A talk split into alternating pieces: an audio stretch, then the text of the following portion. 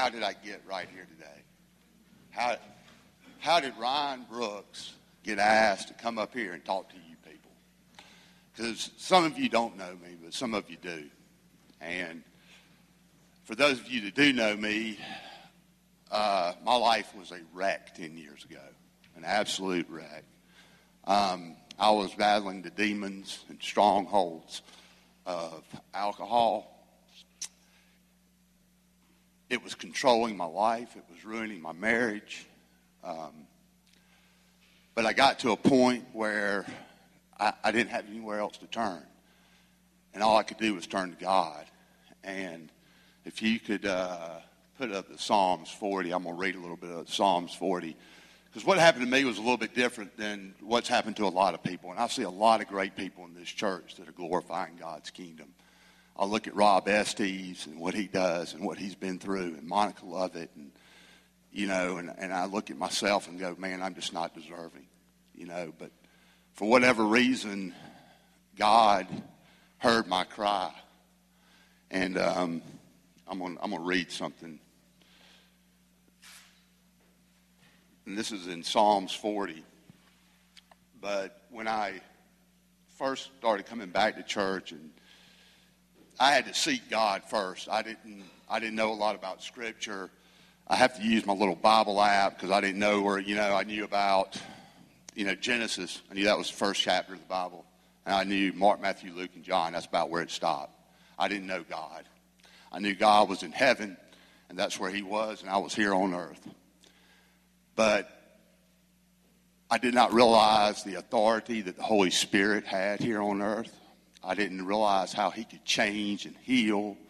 I didn't understand the healing power of prayer, of what the church was and what it meant for us. You know, we, we hear Joanne up here and she's talking about the unity of the church and what that means. And I see that now, and I didn't see that then. And, and and it's just all to glorify his kingdom because none of this stuff's ours anyway, you know. And I look back and my problems weren't my problems. They were God's problems. Until I learned to, to surrender to his will, he wasn't going to take them from me. They were his to start with, but I wanted to hold on to them. So um, I'm going to read a little bit about Psalms 40. I was going to read the whole thing. My wife was like, you know, this is a little bit long. You may not want to do that. And speaking of it being a little bit long, I'm kind of in a good, unique situation because I get to go first. So if I speak too long, my brother Adam is going to be the one that makes y'all run over. And if, uh, if I don't talk enough, he's got to fill in all the gaps. So I'm kind of in a win-win situation here. But anyway, th- this is Psalms 40. I waited patiently for the Lord. He turned to me and heard my cry.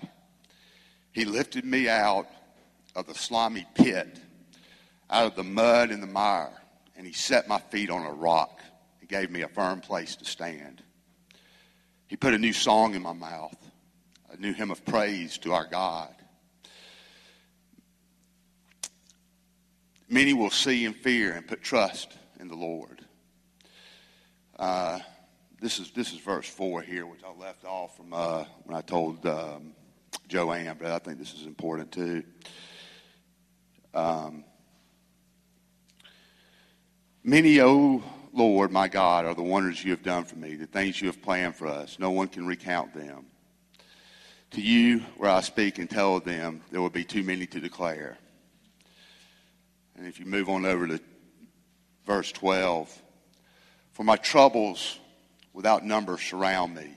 My sins have overtaken me, and I cannot see. They are more than the hairs on my head. I read Psalms 40 and I relate that to my life and to what happened. You know, I didn't, I wasn't seeking the Lord until I had to surrender. And I had nowhere else to turn. But the Lord heard me cry. And the Lord lifted me out of that pit. And He stuck me up here today so that I can glorify His kingdom. And I look back on all the things that have unfolded since I've tried to be obedient to God and what He is asking me to do. And I, I look back in, in 1993 when I first met my wife, Alexis. God was putting her in my life for a specific reason. she she had a uncle that she's very close to who battled some of the same demons I had battled. And had I had met another person, I truly believe that my marriage would not have lasted. But but he talked to her and he spoke to her and he said, uh, "Lexus, hang in there with him. Hang in there with him." And she did. And see, what I realized was God was doing for me what I could not do for myself. And things are not in coincidence to me anymore. You know, God, God's plans for all of us are very different and they're very hard for us to understand. But I now I have a deep found faith that he was doing all these little things along my life. He was letting me go into places I shouldn't have gone and experience things I shouldn't have experienced so that coming out on the other end of it, I could be reaffirmed in, in what his glory is. Um, you know, it says here that the, the, sins, the sins are more than on my head. Well, that's how, that's how I was, you know, and it's, it's one of those things that I still battle today. You know, I was fortunate enough to, to have my wife stick with me through this. I was fortunate enough to have a, a dad who went before me and showed me a way to live that I did not know. I get overwhelmed by it. You know, the Holy Spirit just, it, it's hard for me to put into words the gratitude I have today and what this church here has meant to me. You know, and when I say this church, the, the people here in this church, you know, that that came to me, Rob Brass, Rob Estes, Walt Arnold, the name goes on and on and on, and said, Hey Ryan, why don't you come to Ironman in the morning? Mark Miller, you know, I go to Iron Ironman, I start listening to what these people are telling me. But it wasn't until I cried out to God and said, God, help me. I, don't, I do not know what to do. I do not know where to go. I do not know where to turn. My life is over. You know? Rob Brass and I were talking about this earlier today. You know, God's got a way of making you surrender. You know, He can twist your arm in a way to where you're going to say uncle. You know, it's just a matter of how, how, how, how deep do you want that pain to get? You know, when did when is it do you want to get off the elevator? You know, I thought I was in the penthouse. You know, I was self-seeking, self-serving. You know, and it was easy. You know, it, it, being a Christian and being a follower of Christ is not hard. The, the longer my walk is, the harder it becomes for me because of the responsibilities and the burdens that I carry. But at the same time, it also glorifies his kingdom, which is a reward that I cannot put into words. And my hope is that, that, you know, somebody up here will hear this message today and say, you know what? Ryan, I got a loved one, or I've got a friend, or I myself am I'm struggling with one of these strongholds that you speak of. Reach out to someone here in this church. That's what builds the body of this church for us to carry each other's burdens. And, you know, we, we sit up here and we talk about unity of the church. You know, it's um, kind of like playing football. You know, it's real. You know, it's real easy to sit on the sideline and watch the game. You know, but when you get out there in the game and you have to start cracking heads, that's when it gets tough. I mean, it does. It's tough. You know, and so, and so I ask that you you know, you pray about that. Pray about the, who are those people that are not here with us today in this congregation, in this body of Christ, in this church. How can we get them from out there to come in here? Because it's been my experience that I've helped several people get sober in their lives. Several, several people. And, that, and that's great. And, and, and, and I get an overwhelming feeling from that. But as I've gone on this journey, you know, I, I, got asked to do a small group, and I look at that small group and me being asked to do that kind of the same way as how Alexis was put in my life. It's all part of God's plans because I get to see people that have gone off to Brazil in this mission trip that they've gone on. David and Denise Johnston, and Julie Lee. and they're in our small group, and I see them come back, and I see the look in their eye when they get back. And I'm like, I want what they have.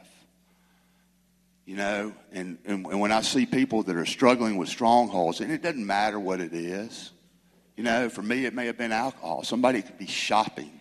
It could be it could be drugs. It could be could be exercise. It could be eating. You know, what is it that we're battling, and how can we get those people and love them and, and, and, bring them to the glory of God's kingdom? You know, because if it worked for me, it'll work for them. Um, and that's my prayer for today. You know, when I come up here, it's, you know, what, what can I do to, to give to someone else what I have received? And so I get, I get to see these things. And that gift I give to, I can share of sobriety with some other people is, is magnificent. But when I got back from Brazil, I was changed because being able to give someone the gift of the Holy Spirit and what that means and, and, and understanding that power that, that manifests itself here in God's kingdom, it, it just blows me away. I mean, that's, that's really the only way I can, I can describe it is it's a, uh, being able to share that with another human being is probably one of the most, it, well, I, I can say it's not one, it is the most, the most overwhelming, glorifying feeling that you can have. It makes all the pain in the world go away. Whatever worry or care or fear you may have, being able to share the, the glory of God's kingdom and what it can do for another person is uh, it makes all that go away, you know. And how do we how do we maintain that? How do we how do we on a daily basis seek it and, and, and find it and hold on to it? Because it's tough, you know. And and I think it's, it's probably tougher for some people that hadn't had to go through what I had to go through. You know, there's people in their lives going about, they come in here every day and they worship God, and then all of a sudden, bam, out of the blue, something happens to them. For me, I wasn't doing that. I, I, I didn't have anywhere else to turn. You know, I was, I was stuck. But how do we do that? How do we seek Him and, and stay in His will on a daily basis? I'm, uh, I'm grateful to be up here.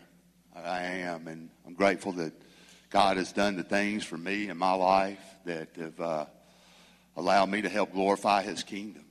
Because it's not, it's not me, you know. I tried to turn my life around many times, you know. Be like, ah, I wish I wouldn't have done that. I feel bad. I ain't going to do that anymore. But then I do it again and again and again. It wasn't until I asked God for His help that, that my life changed. Adam. And one more thing about Adam is I got to I got to experience Brazil with Adam and his, his two daughters, and I tell you what, man, he's a I just it's there's a love that, that goes on when you start sharing the body of Christ with people that just cannot be described.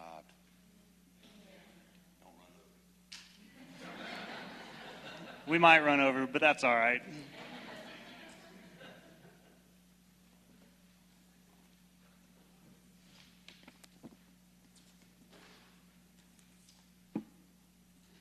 If you would, I'd like to, uh, for all of us to, to read, we're going to read Jeremiah 1 5, uh, followed right by 21, uh, verses 11 through 13. So stand and uh, read with me. Before I formed you in the womb, I knew you. Before you were born, I set you apart. For I know the plans I have for you, declares the Lord plans to prosper you and not to harm you plans to give you hope and a future, then you will call on me and come and pray to me, and I will listen to you.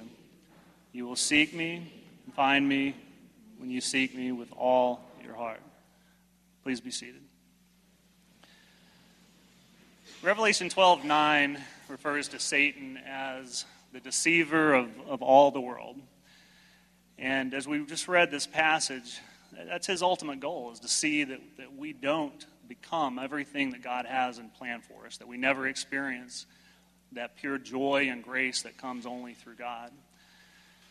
And to also prevent us from being effective at, at being a servant in God's kingdom and expanding his kingdom. And so, sitting up here, or sitting down here rather, and listening to uh, my brother in Christ, Ryan, uh, my friend, my roommate in Brazil, as he said, um, listening to how through Christ he conquered that deception is just, it's just awesome. And uh, I'm uh, just excited and, and looking at what he's doing in his life now. I know that it just makes the devil just, just up late at night. Um, you know, I want to start off by saying, you know, how grateful I am to God, uh, first for this opportunity to, to share with you. I'll, I'll, say that me being up here in front of you is testament that God is still performing miracles in people's lives. And, uh, you know, we all have a story. Uh, every one of us is a little different from somebody else's. And when we tell that story to someone else, then we're giving that honor to, to God. And so I'm grateful that He gave me this opportunity. Uh, but everything that I say, uh, all the glory and the honor goes to Him. Uh, so that deception that I was referring to from, from Satan, it actually started very early in my life. Uh, and it actually kind of started and somewhat centered around church environments. I was raised in the church. My mother was a church organist. I remember as a child loving church, all the environments at Sunday school and that feeling of security and comfort and love that was there. I was baptized when I was seven years old. And by the time I was eight years old, my parents got a divorce. And at that time, my, my mother was asked by the church leadership to step down because she was a divorced woman and that that was something that they didn't want to, to have in a leadership role for the church. Uh, and that hurt my mother. Uh, being divorced, we, you know, she counted on some of that income, and so we had to look for another church. My father had been the one that was in, unfaithful, uh, but my mother kind of shouldered a lot of the talk and gossip that occurred in the church. And, and uh, I always kind of remembered that. And so as we moved around, and she moved to a, a, Baptist church and later to a Presbyterian church, and it was always kind of looking for that ministry of music position to, to help the income. Uh, so I grew up going to church, attending church, but I really didn't know what it was to be the church. And, uh, you know, over that time, I developed a lot of the head knowledge, but very little, if any, of the heart knowledge of what it means to follow Christ.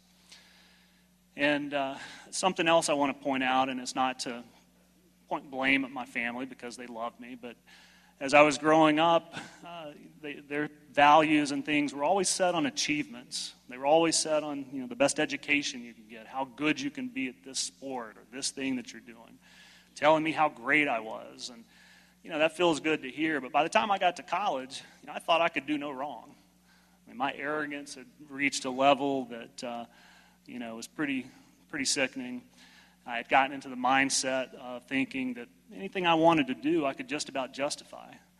I got all into the, the party scene at college and alcohol and all the types of uh, pleasures of the flesh. And, uh, you know, looking back, I think so much of that deception started from that enabling, that mindset from an early age that had just started to run amok. When I was 22, I married Michelle, and I can look back and say that God was really rescuing me from myself by putting her in my life. When I was 23, Olivia was born, and I remember holding her and feeling this just love and admiration for this beautiful, healthy daughter. But still, my own selfish desires, was wanting to hang out with my friends, wanting to do so many of the things that I'd been doing all along in college. And I actually would even resent Michelle for, for wanting to be, to be at home, to be a husband, to be a father, all the things that I should have known, I should have been instilled inside me. And so as time went on, I went into a, a graduate program and ultimately went into the Army as a medical service corps officer. And during those years, I focused primarily on that next rank, that next professional achievement. You know, always looking for the glory in something that was personally acquired. Never was happy, never was satisfied. Was always thinking, well, I get to that next step, and that, that'll make me happy. That's when things will turn around for us. You know, Michelle mentioned last night she remembers all the self help books I got, psychology books, and all of those things which you think about, you know, what, what's the the, the center of that itself. It's not God. You know, I didn't ever look at the God help book. And uh, So as time went on, you know, we had two more beautiful children, Elizabeth and, and Emily. And again, I'd been blessed with healthy children that were so, so much love. And, and still, my priorities were so out of whack. I was gone most of the time in the field, deployed, leaving Michelle to kind of hold the, the bag and hold down the fort. And in 2004, we moved back to, to Atlanta. I got a job with the CDC. It was a transfer. Again, it was kind of a, a big thing from the military to CDC and a, professional advancement. And shortly thereafter, as I started contemplating my life and being unhappy, I started looking at the grass as being greener here and there and everywhere else. I started contemplating that I needed a divorce. That, that this just wasn't the relationship, the marriage that I wanted it to be. Was always passing that blame on somebody else. And for the next five or so years, we would kind of ebb and flow between going through the motions and me literally just being as reckless as I could be, breaking almost every promise I'd ever made to my wife, breaking my marriage vows, hurting my children, all in this selfish ambition that something else better was right around the corner. And during that time, when I would just almost bring our whole family to just the brink of disaster, Michelle continued to persevere. She continued to pray. She continued to, to believe. She kept our children in church. She tried to drag me along every time that she could if I wasn't kicking and screaming. And I remember even mocking her at times that, you know, you pray and you expect God to answer this specific prayer. But she kept praying. And on April 26, 2013, not that long ago, if you think about it, I was driving home. I'd been in a work environment, another professional shindig where everybody's drinking and having a good time. And once again, I'm thinking, oh, I'm in control, you know and I'm driving home, and I get pulled over. And even at that time, I thought, well, I'll, I'll get out of this. You know, I'll talk my way out of that. Uh, but he saw it differently, and uh, I was arrested for a DUI. And as I'm sitting there in that jail cell, and the weight of the world comes crashing down on me. I mean, if any of you guys are military, you know what a DUI conviction would mean to a military career. I'm thinking about that. I'm thinking about the stupidity of my choices in, in life. I'm thinking about this could be the straw that broke the camel's back with Michelle. Because I know she considered throwing in the towel. I mean, she's got faith, but I mean, there's a limit. and uh, as I'm in there, I did the one thing that I only knew left to do, and that was to pray. You see, that seed had been planted, and God had been pursuing me and blessing me all of those years when I was so blind to even recognize it. You know, you hear Ryan up here talk and my talk, and it, one of the similarities is that everybody else can see that you're just you're a wreck, but you can't see it. You think you've got it all together. And so I'm there in that cell, realizing I've got nowhere else to turn, and I began to pray. I prayed harder than I've ever prayed in my life. I was down on my knees for hours, just crying. And during that time, when I had this whole feeling of just overwhelming dread, suddenly I felt this peace just to start to rain down on me. And during that peace, I clearly heard God's voice say, If you honor me, I will take care of you. I want to read from Luke chapter 15, verses 17 through 20. And this, this is picking up in the, the story of the prodigal or the lost son. It says, When he came to his senses, he said, How many of my father's hired servants have food to spare, and here I am starving to death? I will set out and go back to my father and say to him, Father, I have sinned against heaven and against you. I am no longer worthy to be called your son. Make me like one of your hired servants. So he got up and he went to his father. But while he was still a long way off, his father saw him and was filled with compassion for him. He ran to his son threw his arms around him, and kissed him. You know, I didn't expect that kind of an immediate rescue, but it happened. It happened almost immediately in that cell. And I wish I had time to tell you all of the miracles that just happened in the days following that, ultimately leading up to all charges being dropped, making friends with the arresting police officer. I mean, people entering my life, praying for me that I had never even known before. And I made up my mind from this day forward one, I'm never going to touch a sip of alcohol again because it was throughout, it was a piece of the bad decisions I made. But number two, I will honor, I will serve, I will look for you in my life every single day. You just show me that opportunity, and I will say yes. Following Sunday, I was at church and I, went down to the altar, and my daughter Olivia had been asking me to go to Guatemala on a mission trip, and, and I had kind of shied away from it, said, No, I'm not, that's out of my element. And uh, after I had been down at the altar, Melanie Reeves came up to me and she asked me, Would you consider being a chaperone in Guatemala? I said, Amen, let's go. And uh, wound up going to Guatemala. And then again, I wish I could tell you how wonderful that trip was, the time I spent with my daughter, and all the things that God showed me. But another piece that, of this puzzle was I roomed with Kevin Daniel. Kevin shared with me, and he didn't even realize where I, you know, literally weeks ago I'd been out of this jail cell. And uh, he started talking to me about Christian service. He talked to me about, you know, things like Walk to Emmaus. You heard Ryan talk about Iron Man, the group that Rob Brass and Mark Miller do here in, uh, in the community on Wednesday mornings. Uh, other service, Brazil mission trip that we talked about, and, and so on and so forth. And I said, you know, I'm going to get involved in every single thing that I can. I'm going to continue to look for God. I'm reading my Bible every single day. And it's it's true. God has absolutely honored that. You know, the other piece of all of this is the renewal and just rebirth of my marriage and my family. It is like the like Paul where the scales fell off his eyes to be just suddenly realize the blessing that I had been just oblivious to that was all around me came crashing down.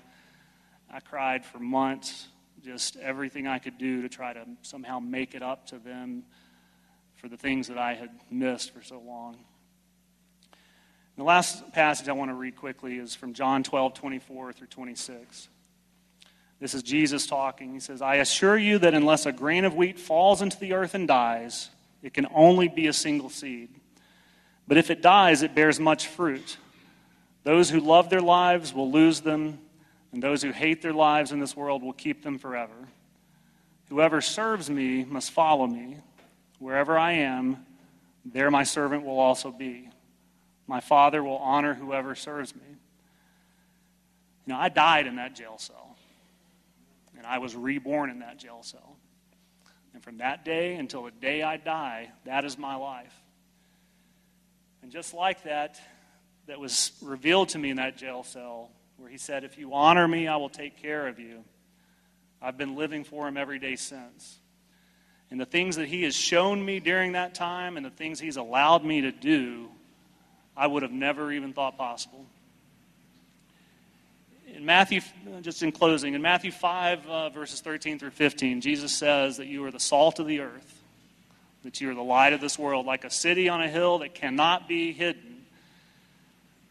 Now, that is our calling. That is our calling this story that, that somebody that you might run into will notice something that's different about you and say, What is different about you? And you can just simply look at them and, in all honesty and integrity, say, It's simple. It's Jesus Christ. It's Jesus in my life. I thank you for uh, this time and this opportunity.